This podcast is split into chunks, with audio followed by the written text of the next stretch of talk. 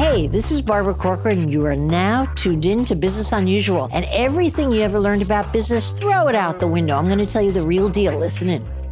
Today, I'm going to answer all your burning questions about work, life, starting a company, getting on track, and much, much more.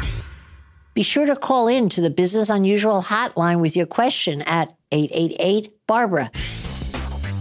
That's eight eight eight, B A R B A R A. But first, here's how dyslexia helped make me a millionaire. You've probably heard by now that I was a pretty bad student at school. But what you might not know is I now consider that my biggest asset. I've wrestled with details like letters and numbers my whole life. I was the quiet kid in the classroom and spent my time sizing up the kids and navigating the choppy waters to avoid feeling embarrassed. I didn't want to feel embarrassed in front of my peers and my teachers, and my biggest fear all day long was that I would be called on to read out loud. It's so painful to have to stand up in front of your peers and not be able to read the way they read. A few weeks ago, I talked about how my lousy report card built my business, but today I want to talk about how it built me as a person and as a business leader. Dyslexia has given me great empathy and absolutely no airs. When you're labeled a loser as a kid, you develop empathy and kindness toward others because you need it so much shown toward you.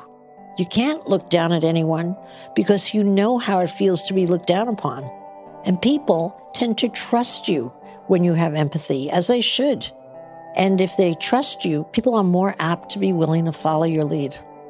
My struggles with letters and numbers taught me to learn everything thoroughly if given the gist of a situation, the bigger picture, or the details of a larger context. And as a result, I naturally can get it quickly. I can also paint the bigger picture for others, and that makes me a more persuasive leader.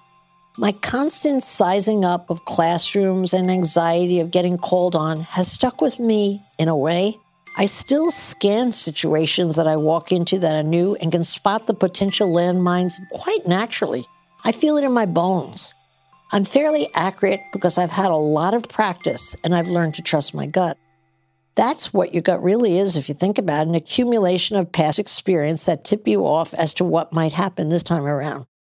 This anxiety has caused me to be a huge over-preparer because I never want to get caught with my pants down.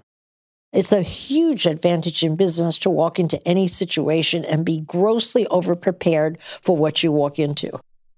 Reading and writing are slow and tedious for me, but my words come easily. I've learned to make up for what I can't write with my mouth. I've published three books with voice dictation and lots of spell check. And yet I'm the kid that has a hard time reading and writing. My big mouth makes me a great salesman. I think I can talk a dog off a meat wagon and get others on board with an idea or a product, which has made me an expert in sales, also in recruiting, marketing, and P R, and also in making friends. The things I consider to be my biggest strengths would not have been possible if I wasn't a dyslexic kid that struggled to get good at the muscles that they had rather than the muscles that they didn't have. I had a lot of time to daydream when I was locked up in that stupid classroom six hours a day learning nothing. I needed to occupy my mind with something, and it sure wasn't going to be letters and numbers. So I spent my entire school day daydreaming, and as a result, I'm a super creative person. I can churn up an idea a minute and can usually think of a creative solution faster than almost anybody. At twenty-three, I daydreamed I would be the queen of New York real estate. And years later, I was running the biggest shop in town as the leader in my field in real estate. That could not have happened if I hadn't spent those endless hours learning how to daydream. I saw it in living color, what I would be wearing, how I would be acting, what people's reaction would be. Like the movie had lived in my brain for many years before it actually happened. But most importantly, I've learned how to get through struggle as a result of being a struggling student. And I've learned how to work super hard to get where I need to go.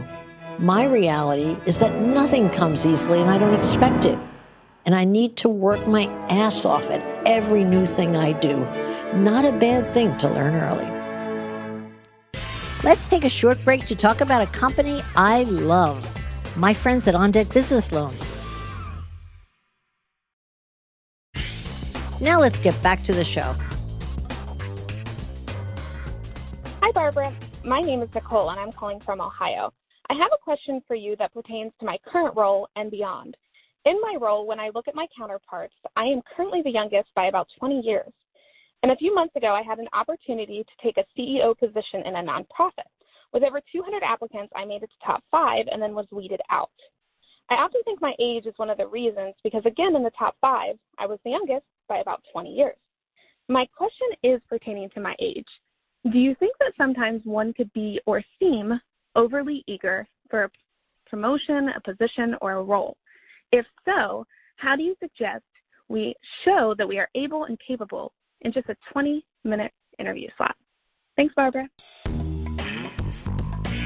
Nicole, I could hear how excited you are from that question. What I first want to start with is telling you to slow down a bit. You're so perky and enthusiastic that you come across as even younger than you actually are. So by you taking your pace of speaking down by fifty percent, you're going to feel more substantial right away, as I'm doing with my voice now.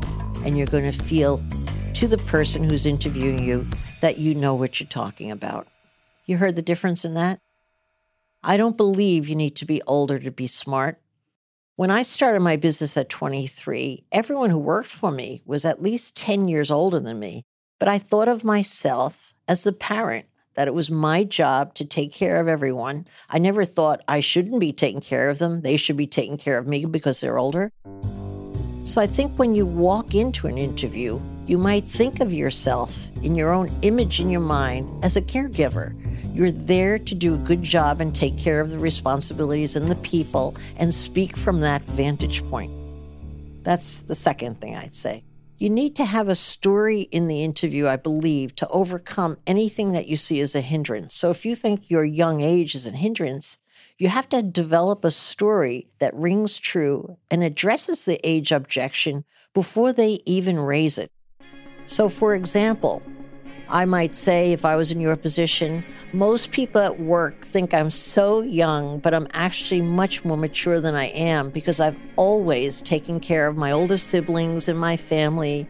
I've always had a part-time job. I always had to help my parents out. So although I look like I'm eighteen on the outside, I'm really thirty-five on the inside. You need to have a script to tell so it bangs that young image right out of the person's head who's doing the interviewing, and they'll look at you as the older person for the rest of the interview. Does that make sense, what I'm saying? I hope so. Let me also address what you need to wear. You should be wearing clothing that dresses you for the part that you want. So, for example, if you're wearing slingbacks appropriate to your age, replace them with a solid shoe, a real dress, or maybe even a suit. You're going to edit your clothing to look like what that person who's interviewing you wants to see.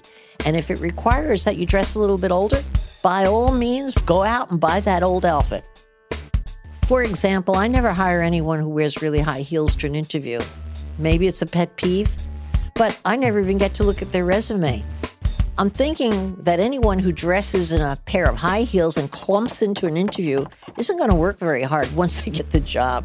I might be right, I might be wrong, but it points to the very important thing that how you physically represent yourself in an interview counts for a lot. It's called first impression, and you only get one shot at doing that. So in short, forget about being young. Think instead you can handle the responsibility, and make sure you use these couple of adjustments because I think they'll make a huge difference in how you'll come across in the interview and landing the right job. Hey, Barbara, this is Melissa from Alabama. Uh, question on handshakes. What's your advice for somebody who, due to a birth defect or some other condition, can't give a proper right-handed handshake?